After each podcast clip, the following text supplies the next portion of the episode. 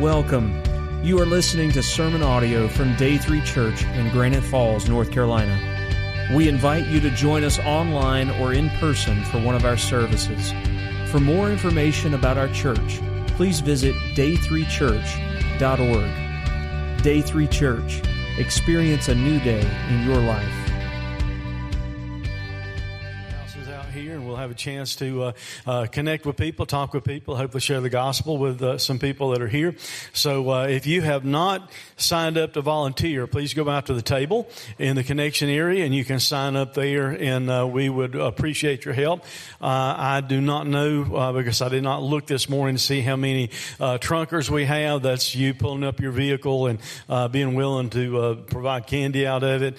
we also have extra candy here at the church, but there are a lot of other ways you can serve on uh, uh, this Thursday night. So please be um, uh, praying about that. Pray for that event and volunteer uh, if at all possible, if, if you can. Uh, this morning we have Chuck. Chan- sorry, say Chuck Chandler. I've got, I know a Chuck Chandler too. tonight, today we have Chuck Campbell with us. I've got I know too many Chucks in my life. I'm sorry. Uh, but uh, Chuck Campbell is our new strategy coordinator, uh, fairly new. He's been here how long now? Maybe two months, uh, so that's pretty new. Uh, but he's our new strategy coordinator from the Baptist State Convention. Uh, he has served in that capacity in the eastern part of the state, and then uh, an opening happened here when John Gordy went back to the mission field. Uh, we've had John in here before, and you've had the chance to uh, uh, meet John. John introduced me to something though, as he was our strategy coordinator called G3 Discipleship. And some of you have heard me talk about that. Probably all of you have heard me talk about that some. Well, th- this is the guy that God used to write G3 Discipleship. So we are tickled to have him in our area. Um, we're doing this series on generosity. Uh, this shirt, by the way, uh, talks about us living uh, generously, and there's an organization called Thrivent uh, Financial that probably in the first of the year we'll let them offer some classes for you to help out some with your financial planning and things like that. And uh, they provided uh, us some shirts, so I'll wear them from time to time for them. But anyway, we're doing this series on generosity, and um, the topic today is, is generosity through relationships. We've talked about generosity from a lot of different ways. We talked about you and your personal finances. We talked about trusting God to meet your needs so you can be generous. Uh, we've looked at a lot of different avenues about how we need to practice generosity. It's not just about what we give, it's also about what we do and how we can provide ministry and serve others uh, in, in our lives as we serve Christ. Uh, well, uh, I was thinking about the relationship thing, and uh, I bumped into Chuck when we were uh, both down at the Baptist building uh, at the hotel one morning eating breakfast before we left to go over to the Baptist building uh, for some meetings. And I thought, you know what? Uh, this thing on uh, relationships is right in the wheelhouse of kind of the G3 discipleship thing and, and where Chuck is. So I asked him if he would come and preach a message today in both of our services, helping us focus in that direction on how we can be generous through relationships and through loving others. So if you would uh, welcome him as he comes to share with us this morning.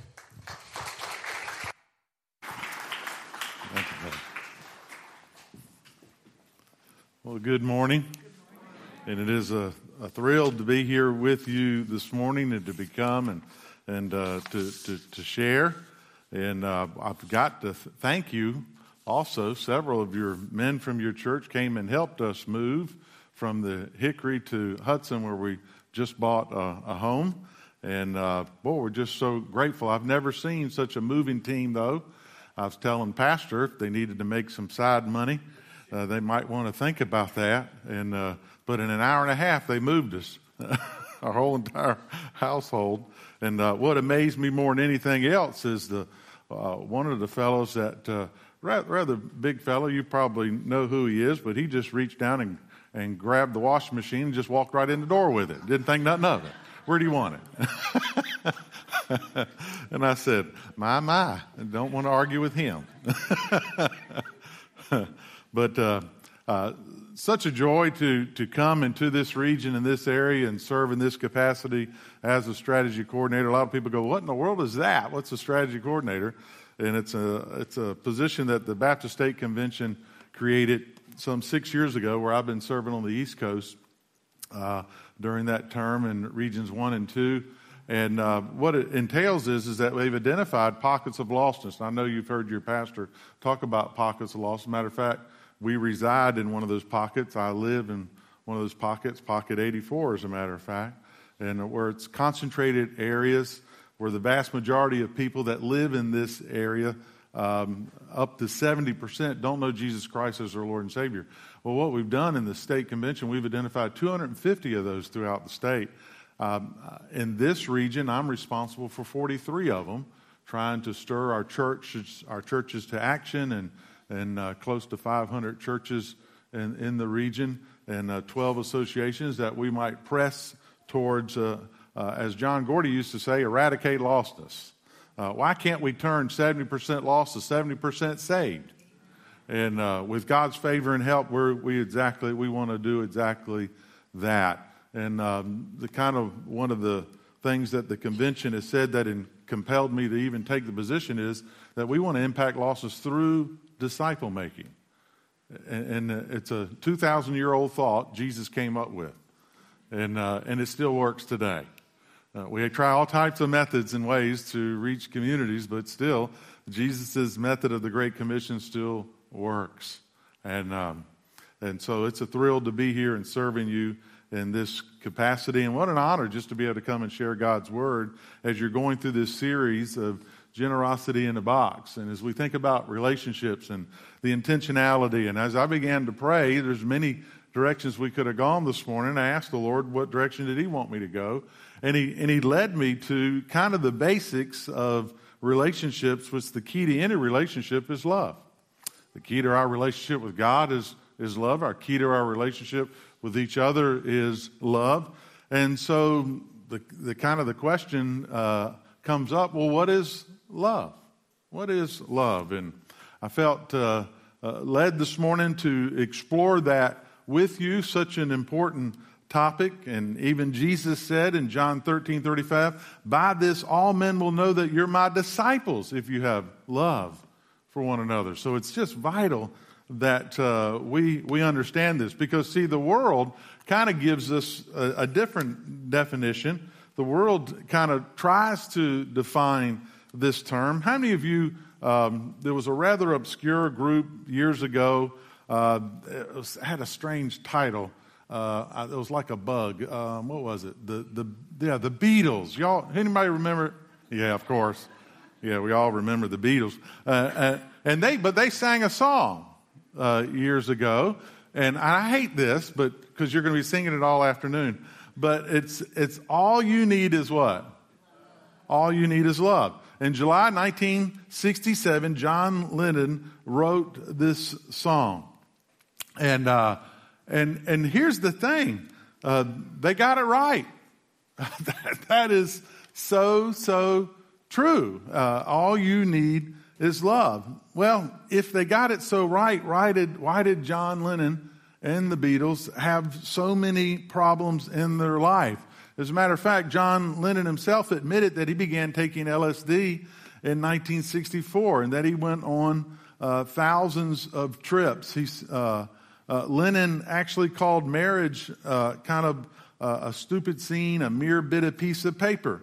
And in 1967, the, the group was noted as saying Christianity will go, it will vanish, it will shrink, but we're more popular than Jesus now.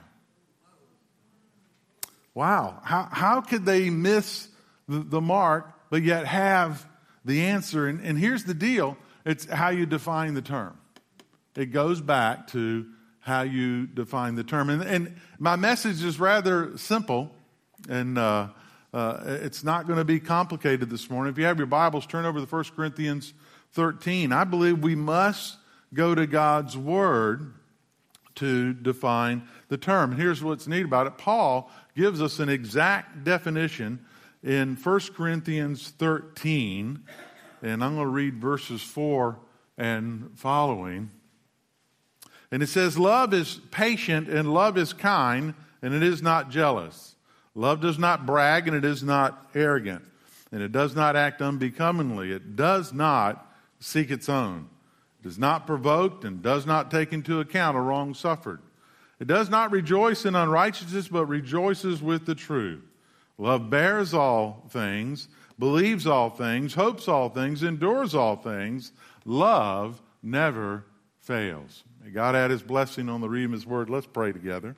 Father God, just pray you would just come in this time. Lord, reveal to us the true meaning of love. Father, we realize it's the key to all of our relationships, our relationships with each other, and, and, uh, uh, and more importantly, our relationship with you, God, is that we, we really grasp and, and understand uh, this term. We know the enemy is trying to pervert and redefine it, and God, we pray you come against that, and we pray you give us ears to hear today, and we're going to give you all the praise. In Jesus' wonderful name, I pray.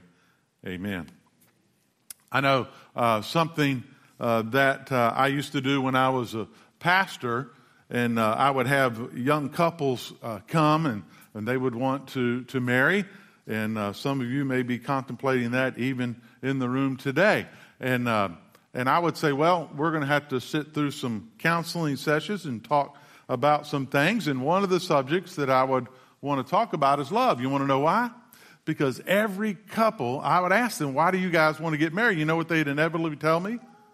Because we love each other.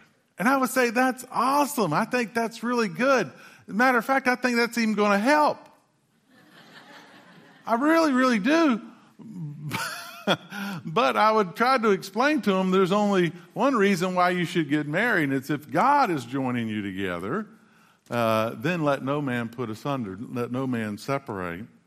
And as a matter of fact, um, I used to, uh, I remember one couple that came in because I would, um, you know, when I would bring couples together for, for marriage, I thought it was real important that both the couples were Christians because I believe that passage when it talks about being unequally yoked is speaking about a believer and a non believer, that there's going to be serious conflict and problems. And so one of the things I would ask them is to share their testimony. And, and sure enough, I'm thinking of one couple in particular that I was sharing with, and they began to share, and, and I realized real quickly that the gentleman that was with me was uh, not uh, saved. He'd never given his heart and life to the Lord. He knew about religion and those types of things, but he'd never trusted Jesus Christ as his Savior. And the young lady uh, who had, I believe, made a decision for the Lord, but had fallen in her faith, hadn't been in church in years, and uh, had kind of backslidden. But she was upfront and honest about that. And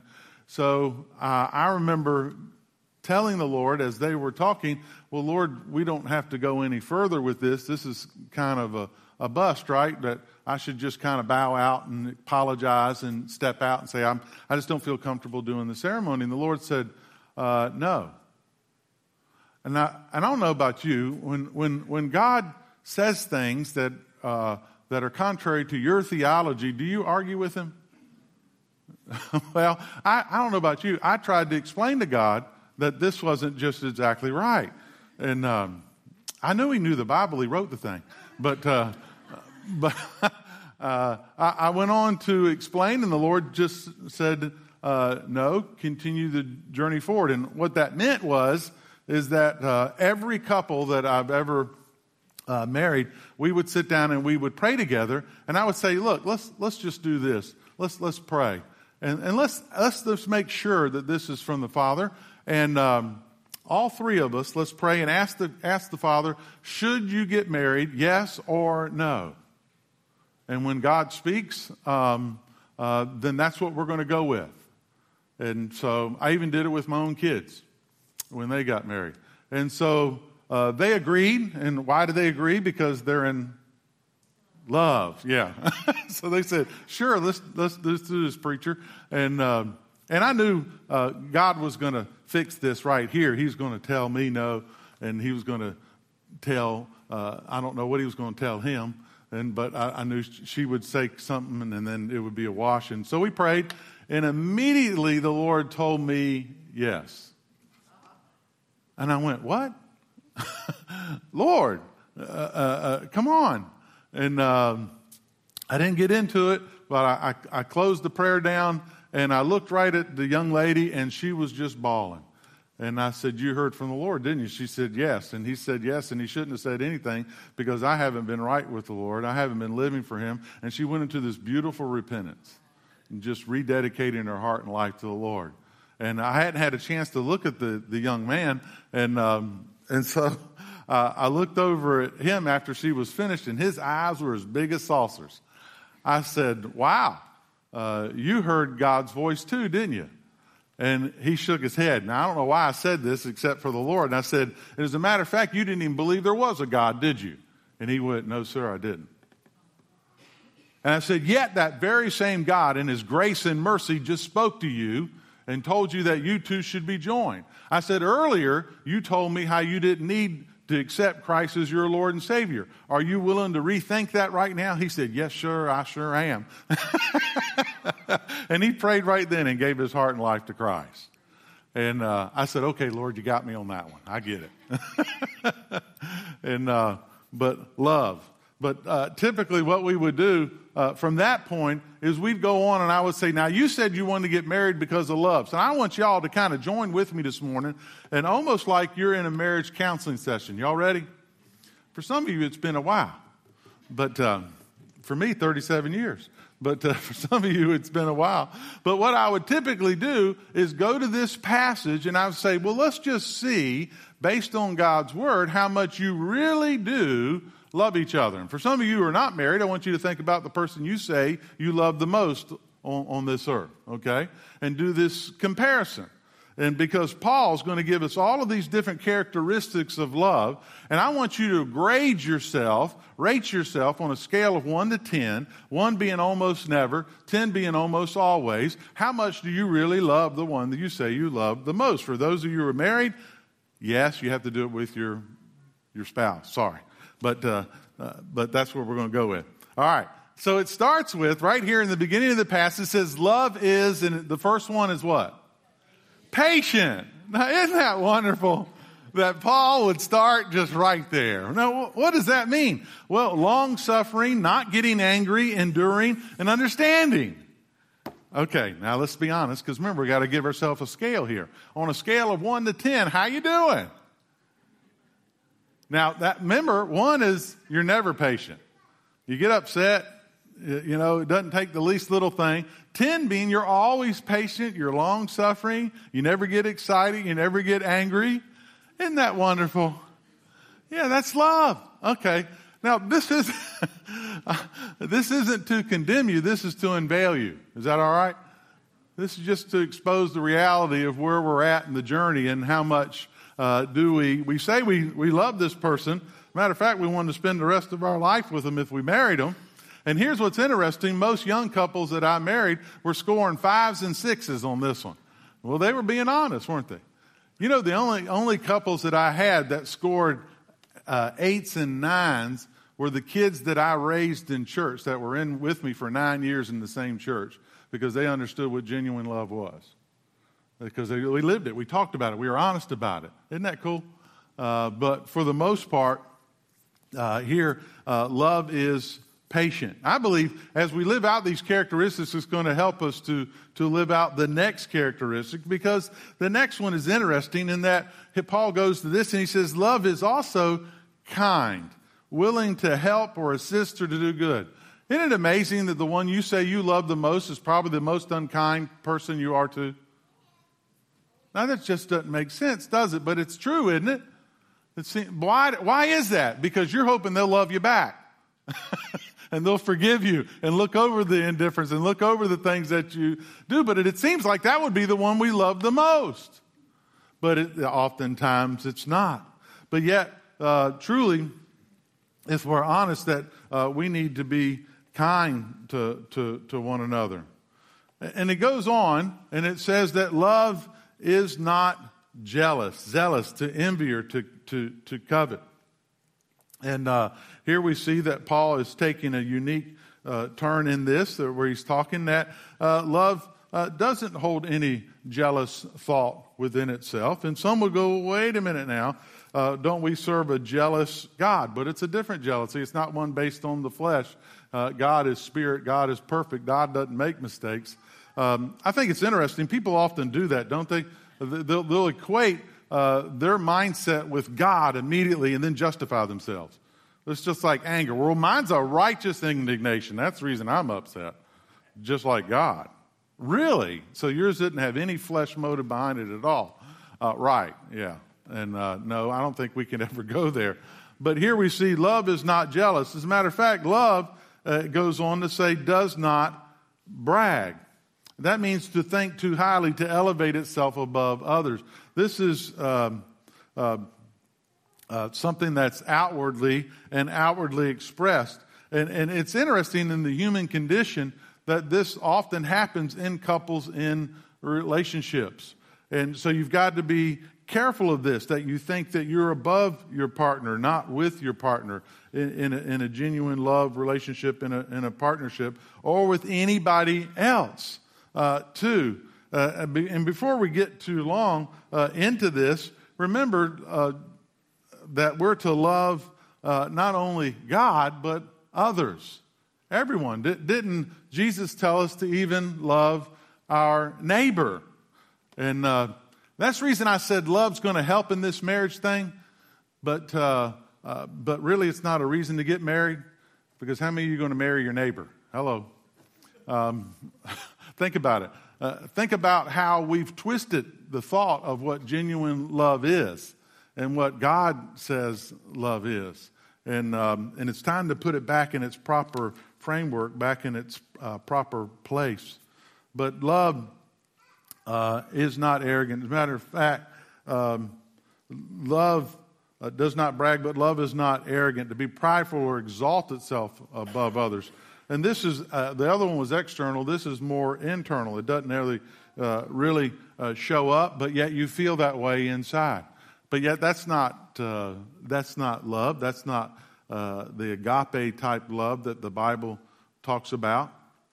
And um, it goes on, it says, Love does not act unbecomingly, indecent, or to behave in an ugly manner. How many of you have ever acted ugly to the one you say you love the most? We're, we're all, we're all guilty. And, and, and, um, and yet, that's not love. And, and before the devil starts trying to condemn you uh, in this, uh, realize that that's, that's not the goal. Remember, it's to unveil us, to help us to see the reality of where we're at in our love condition uh, for the one we say we love the most, which then that would apply to our neighbor. But yet the Bible also says, and, and did you catch this? It's, Jesus said to love your enemy. What? And I know what some of you are thinking. It finally clicked. Oh, okay. Uh, that makes sense now that I've been married for a long time. No, no, don't go there. don't go, don't go there. But uh, here we see that Jesus is telling us, and, and when he's talking about an enemy, he's talking about someone that wants to kill you, to take your life, to ruin your reputation. And, and yet, we're to have this agape type love for that person. I think you're realizing real quick the only way we can have this is through Jesus Christ. The only way we can have this supernatural type of love, and you're not going to be able to manifest this or work this up or take enough classes or read this scripture enough to manifest this, only as you die to self, allow Christ to live in and through you, is this going to show up in your life. And uh, we see that uh, Paul goes on in another characteristic and, and I like this one because it really it begins to speak to us personally. And it says, Love does not seek its own. Look after number one, self. Love is never about you. And you'd be shocked at the number of couples that I've counseled over uh, the years that we went right to this passage, right to this verse, and it settled everything. Because they kept going, I, I, I. And I would go, and you know, there's no I in love. because it's all this direction. And I know the first thing that we think of in the flesh is wait a minute, if I live my life that way, I'm going to be taken advantage of. Well, congratulations. How many of you take advantage of the love of Jesus? We do it every single day and we don't have a problem with that, but we got a problem taking advantage of our love. Okay, we can't have it both ways. Uh, just realize and, and understand uh, these things um, and put them in their proper perspective in that love does not seek its own. If it is, it's of the flesh. And just recognize that, be honest with that, and ask the Father help with that, okay? And, and ask God, say, God, you know, I'm not, I'm not loving uh, like I should. I am making it about me. I want my wants, my desires, uh, me, me, me. And uh, that's not love. If Jesus would have had that, he never would have come. He never would have given his life. But yet he set the perfect example of love, didn't he? In the way that he, he loved us. Well, we're okay with that, aren't we? Man, that's good stuff. But wait a minute, you're going to require that of me too? Well, did not Jesus say, This is my commandment that you love one another just as I have loved you? He didn't mix words. Jesus said that. And, and so too, uh, we should be uh, uh, giving that type of love to others. Uh, here's a good check, this next one, where it says, Love is not provoked. Um, uh, that means to be made angry or to get excited. How many of you in, in a relationship have ever gotten upset or gotten excited? It doesn't mean you lashed out or did anything or said anything yet. Well, guess what? What's generating that is not genuine love. That's, that's, that's in the flesh. Put it in check. You know, the Bible even tells us to take every thought captive. It's amazing uh, how these things expose us and unveil us and reveal us. And, and, and yet, are we being honest about them? So, love is not provoked. And isn't it amazing that the one we say we love the most probably provokes us the most? Why is that?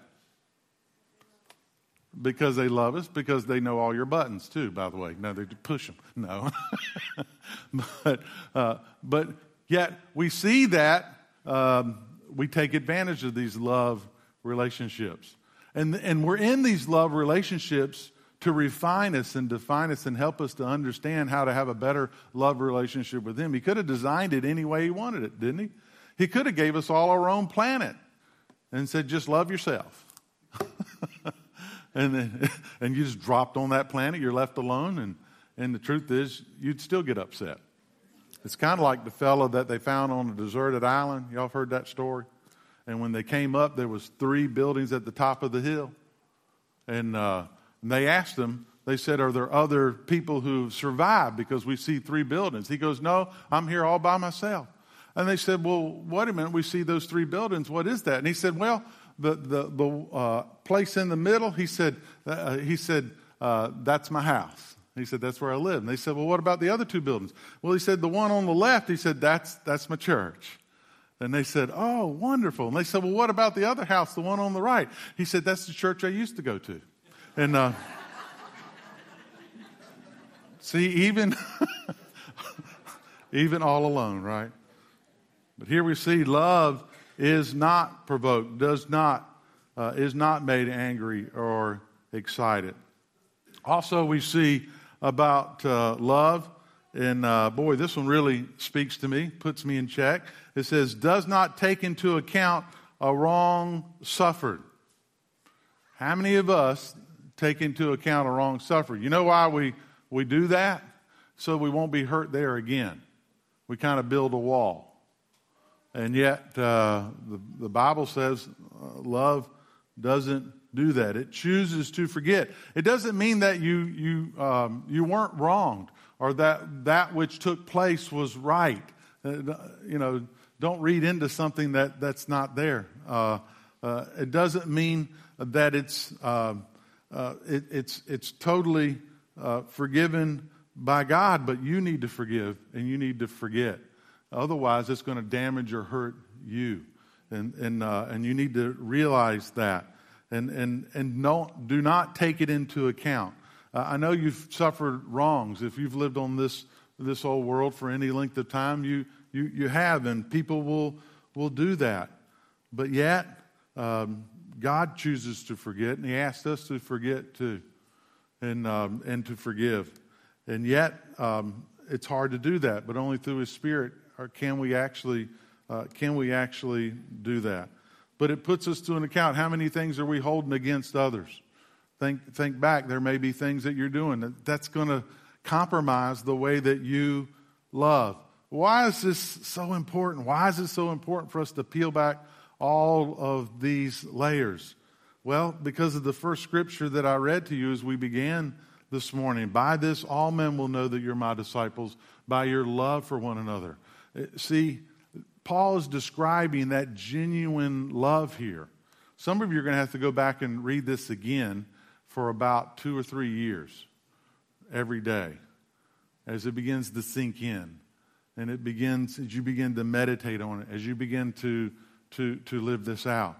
What's at stake? Our witness our effectiveness to reach a lost and dying world. Because they do not understand this type of love.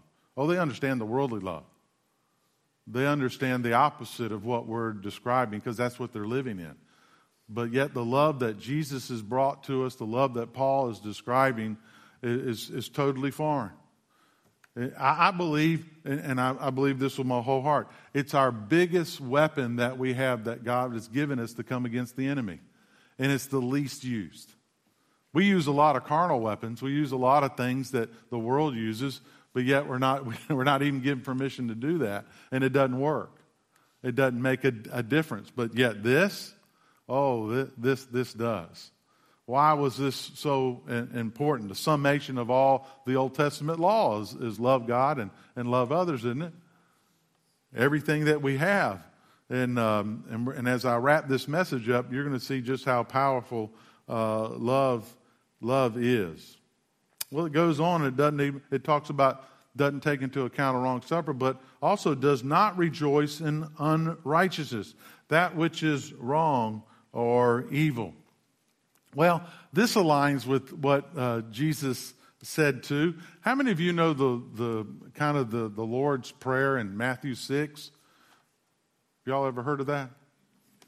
I'm sure you have. How does it go? Our Father, which art in heaven, hallowed be thy name. Thy kingdom come, thy will be done. How? On earth as it is in heaven. Stop right there. Is that a reality in your life? Is everything that's going on down here on this earth is exactly what's going to go on when you get to heaven? Are there going to be surprises? Will your sitcom not make the cut? Your favorite movie, sorry, that's not going to play up here. your radio station, no, we don't play that up here. Sorry. You ever thought about that?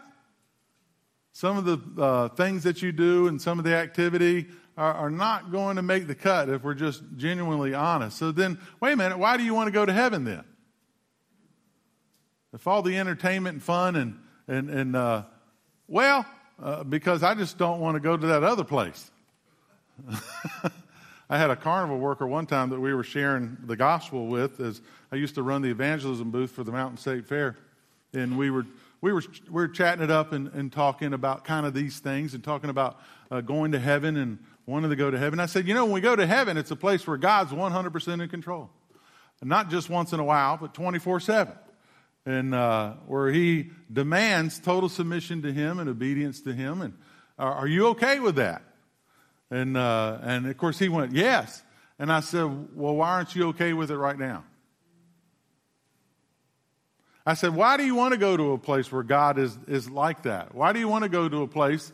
And, uh, and he said, Well, uh, and he called me preacher. He said, Preacher, I guess it's not so much that I want to go to heaven. He says, I just don't want to go to hell. He said, Can I just be honest with you? And I said, Yes, but can I be honest with you?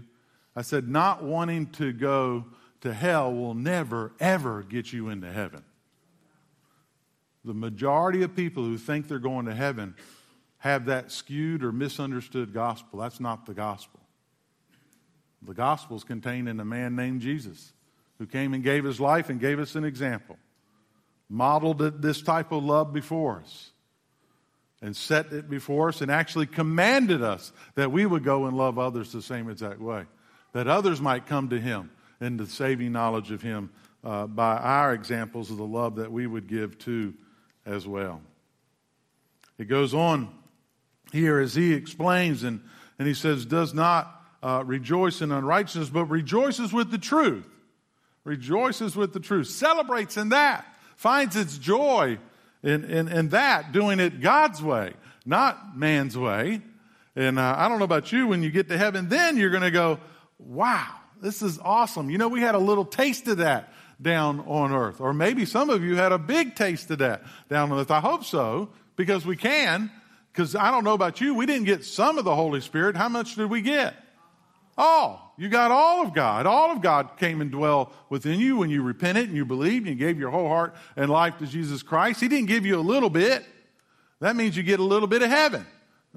no, he, he gave it all that you might be fully equipped, supplied to, to carry out the mission, the mandate that He's placed upon each and every uh, one of our, our lives. And therefore, truth. See, it's, and it's all about truth. Jesus said, I am the, the way, the what? The truth, and the life. No man comes to the Father but by me. I know, remember one time I was witnessing and sharing with a neighbor, and uh, come to find out that he was uh, raised uh, Mormon, and uh, he had a Jewish uh, background, and uh, he was Buddhist in practice. And I said, My goodness, yeah, that's what I said too.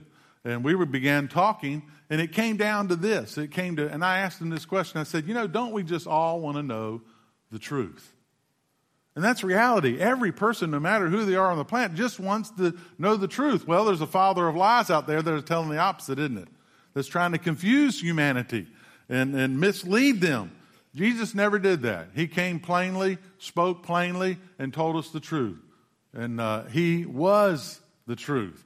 The truth is God's Word. And if we believe the truth, we can come unto Him and accept Him and trust Him. And not just for a lifetime, but for an eternity. Isn't that awesome? Well, we see here that uh, as Paul begins to wrap up uh, this letter, we see several things that he makes, he makes clear for us. He says that uh, love bears all things. How many things? How many is all? Yeah, y'all studied Greek. I can see that. Um, all means all. It doesn't, uh, uh, and it's a matter of fact, this is an unusual word because it's not the word that you think it is. There's a word that he uses later that we would uh, uh, uh kind of associate with that word bears but uh, it means to hide the fault of others or cover them up. Are you okay with that? And um, you might go, what? And um, yeah, well, it's kind of like this morning as we started over on our right hand side and I said, I'm going to point to you, and then I'm going to ask for all your sins for this week to come up on the overhead. And what we're going to do is just look at them. Is that okay? I know what y'all are thinking over here. We're glad we didn't sit over there. and, and I'll never sit up front again if he's going to start doing that kind of thing. Well, no, God doesn't work that way. And, um, and realizing it doesn't mean that it, it, it, it condones or says it's okay, uh, but it also doesn't outwardly expose or condemn because that's, that's, a, that's not love. And yet, genuine love does this as, as God draws us to Himself it says that love bears all things. It also goes on and says love believes all things, to have faith or to have trust. Believes is that same word, faith or uh, pistos in the original uh, Greek that we use for that when Jesus came and said, repent and believe. He used the exact same thing, but in relationships with others, it's talking about that love believes all things, that there's this expectancy, there, there's, there's this faith that's held out that this, this, is going, this is going to work out. It kind of matches the next one that says that love hopes all things, to expect fully. Some people get on to me because uh, we did, when I became to work with the convention, they did this testing of finding out what your strengths are. And uh, Lynn, did you do the strength finder test too? But uh, my very first one is achiever, which that drives my wife nuts and uh, now she, she gets it. She says, I can't help it. I come by naturally. It's just my makeup. But one of my top uh, five, one of them is, secondly, is beliefs, but one of them is positivity. So if you approach me, you get into a relationship with me, my cup is always half full, not half empty. You've met people where their cup is always half empty, right? Yeah, and you see what angle that's going to, to run. Well, um, so uh, here's the deal uh, when your cup is half full, it matches what the Bible says that it should be because it, it, expects fully. I'm always going to look at you and, and expect the best, even when you're going through the worst. Why? I, I can't help it. It's just, I don't know. It, I praise God that that's the lens that I get to, to gaze through, but it really makes a lot of people upset because they think that I'm not seeing a lot of times the bad. No, I, I see it. I just know it's going to turn around. I just know God's got this. God's going to fix this. God's uh, in control of this. And because love, see, if I elevate love, and here's where you go, well, I just can't do it that way. We're here, elevate love in your life, because love hopes how many things? All. To expect fully that it's going to give out. You say, well, yeah, but it didn't. It didn't, Chuck. Really? In your economy, I'm sure it didn't. In God's economy, really? I tell you what, bring it up with Him when you get to heaven. And then you can come talk to me and say, Chuck, you know what? That message you preached, you were spot on. I'm sorry. I shouldn't have doubted you. After me and God had a little chat about this. well, here's the deal God's word isn't going to change, is it? No, it's eternal. It's like, it's like him. He's not going to back up and go, ah, you know that one thing I wrote? I probably shouldn't have wrote that. Now, we'll say that, but he's not going to say that because it's truth. It's reality, and it's something that we need to grow in. And here's one thing that, you know, with the couples that we were doing this with, as they would rate, it was kind of neat as they were rating one, uh, one to 10 all the way down this scale. And when we noticed that there were extreme differences in the twos, uh, concept of this portion of love, that's where we worked on them because that's where normally there was, uh, there was a conflict in the marriage because they had different thinking, they had totally different thinking about genuine love. And what we did is we just had to bring them both to a biblical understanding of what, what love was. Okay? And uh, you're going to find the same thing in your life. Sit down with your partner and kind of take that test yourself. Okay? And then once you get in a heated argument, call the pastor. And, um, amen. No. or oh, me. But uh, uh, love not only hopes all things, but love in, uh, he's kind of wrapping things up here. He says, love endures all things. So it comes from a word, hupomeno, to, to remain up under the pressure. And I really like this word because sometimes we feel like things in things in this world and this life are crushing us. We can't handle it. We can't, uh, we can't uh, sustain this. There's no way. But here's the deal genuine love endures how many things? All. In other words, there's no circumstance, no situation, nothing that's going to go in your life that love cannot handle. Now, how can I say that with such certainty this morning? Well, here's, here's the deal. Here's the secret sauce, and something that I know you know, but you may not have thought of. God is love. Repeat that. God is love. What's going to crush God? What's going to take God out? What's going to move him off the throne? Absolutely nothing. There's nothing that can happen that will ever do that. So, what can love not handle? Now, here's the question are, are you coming against whatever's happening in your life with some other weapon? I say pick up love. Pick up love. The enemy can't pick it up. He doesn't understand it. He doesn't get it. He, uh, he can mimic it. He can pervert it uh, into lust or, or, or he can pervert it into hate, but he can't handle love because he doesn't understand it. He doesn't have it. He never will have it. And neither does the world. But yet it's something that we have. And uh, love, can, love can handle it, folks. Pick, pick that up through the empowerment of the Holy Spirit in, in your life because love endures all things. And as a matter of fact, Paul ends with this, which is uh, marvelous what he says. But uh, if you haven't gotten it yet, love never fails. Never. Never. Isn't that great? For all eternity. It's not going to fail. God's not going to go back on His word. It never gives up. It's eternal. It's, it's, it's like God. Well, how important was this message as, as um, Paul uh, brought things to a close and would help us to understand these things? I think it's important for us to put it in proper context. Back up to uh, verses 1 through 3 and uh, listen to how he kind of started this, this word about love. He said, If I speak with the tongues of men and angels but do not have love, I uh, become a noisy gong or a clanging cymbal.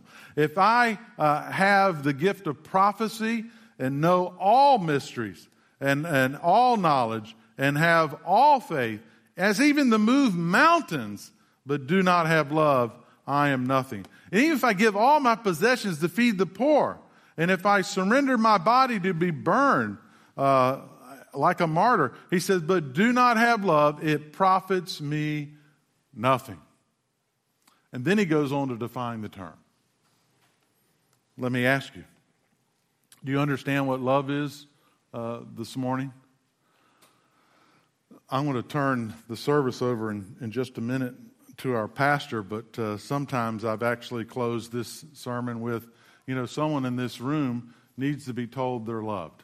And you don't have to say, I love you with an agape love, but some people have never been told that where it hadn't been tainted with something in the flesh, with, an, uh, with a God type of love, because it's always built in some type of motive and manipulative.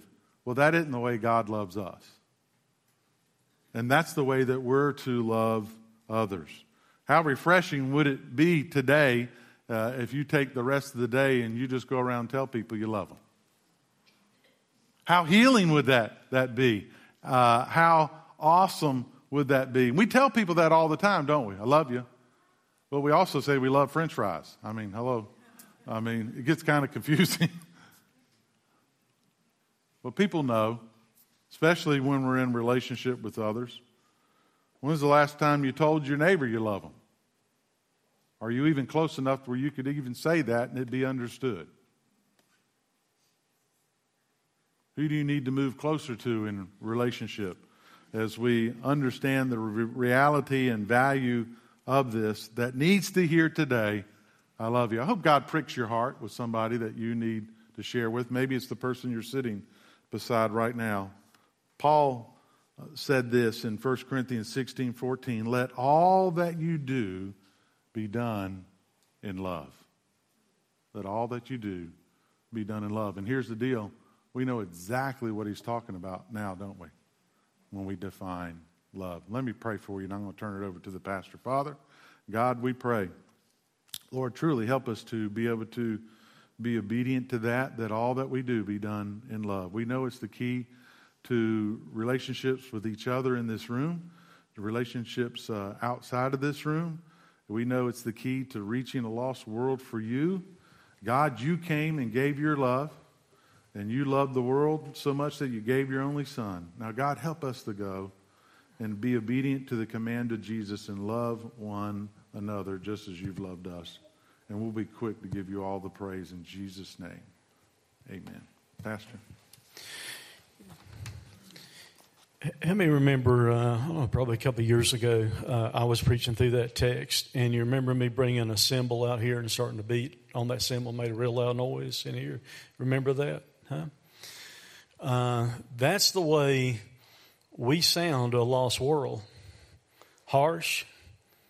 And matter of fact, I've done that a couple times over the years. The last time I did it, um, uh, uh, Keisha Crump was sitting right here and she had a headache that morning. I didn't know it. I saw the look in her face, you know, when I started doing that, and they told me afterwards. Because it was really loud. I brought the cymbal down here and I was banging on it harshly. And I don't play drums, I was just banging on it. That's the way we seem to a lost world.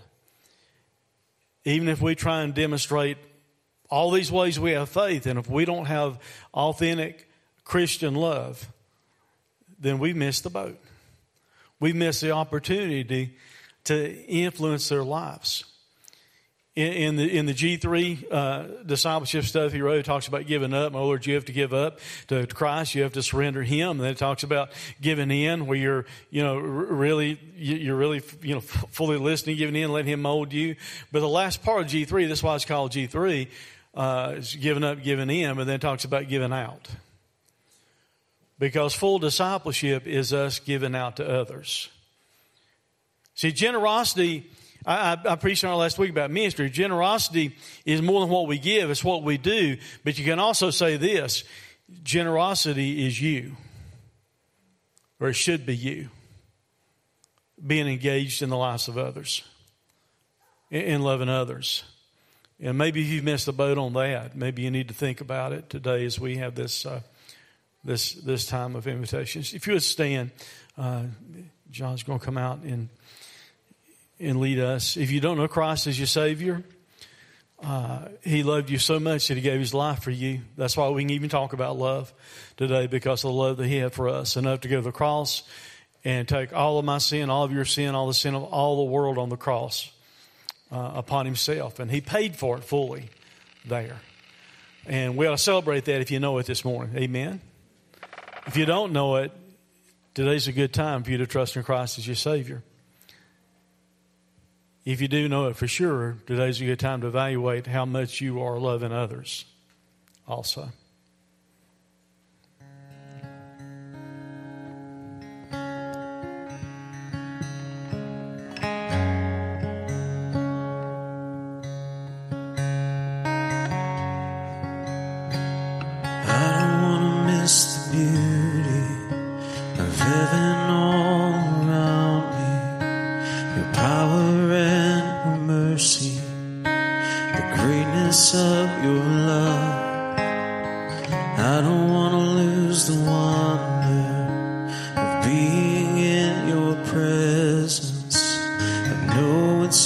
such a friendship.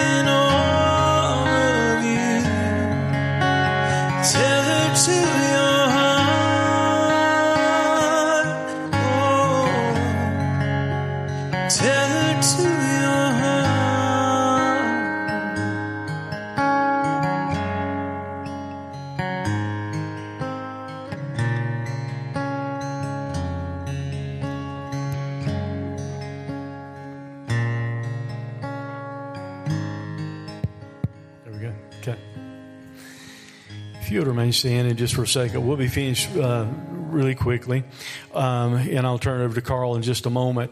Uh, please be in, in prayer for uh, Steve and David Hall. Uh, they are brothers. Uh, they are uh, deacons um, here in our church. their dad Ray, that we've had on our prayer list, he passed away this week. The receiving will be this evening at Union Grove Baptist Church. Uh, if you need directions on that, it's pretty simple. Find Union Grove Road and, and keep going on it. You'll find it. But uh, uh, the receiving will be from 5 until 7. Uh, this evening. The funeral will be tomorrow at 2, also at, at Union Grove uh, Baptist Church. So uh, let's be in, in, in, prayer for them. Uh, they, God extended his life when he went home uh, back in April from the hospital. They thought he may last a month, and God gave him more months than that so the family could be together. And it's a really close knit family. I've, I've known them for years now, and I've, I've got to speak tomorrow at the funeral also. So I'm having a little bit of difficulty with that because I've been close to that family. So pray for me. I, I, I, I cried, I guess, like a family member at the hospital uh, while we were there. So please remember that. Uh, also, we're not going to play the announcements because we don't really have time to do that. We'll play the right ones at the next service. Uh, sorry about that before, but please remember Thursday night there's a table set up outside. Uh, Dara will be out there in the, the, lobby when we're finished. If you've got any questions about how you can serve uh, this Thursday night for our trunk or treat, please go out there and uh, see him. And also, as you shop, remember you can tell we've taken a lot of the stuff and it's been placed somewhere else. Uh, but but remember uh, the, um, the, the Operation Christmas Child. We've got a goal of a thousand boxes this year, so uh, please uh, please please remember that as you go shopping.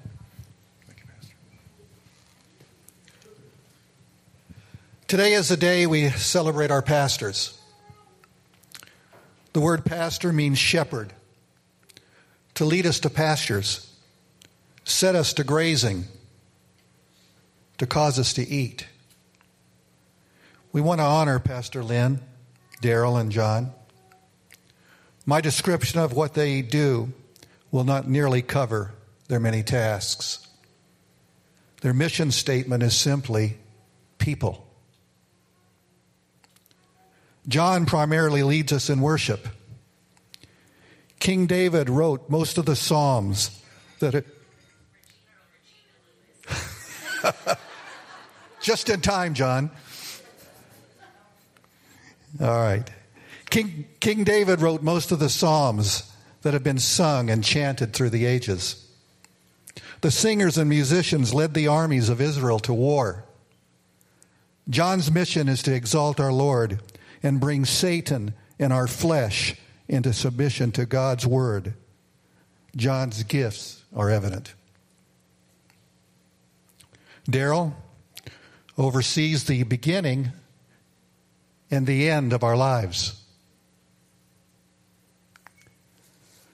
Babies to seniors. He has a heart that is transparent. All of us have seen the tears while ministering to our children and to our own lives. Pastor Lynn, I can't say it in a few sentences. He is the Good Shepherd.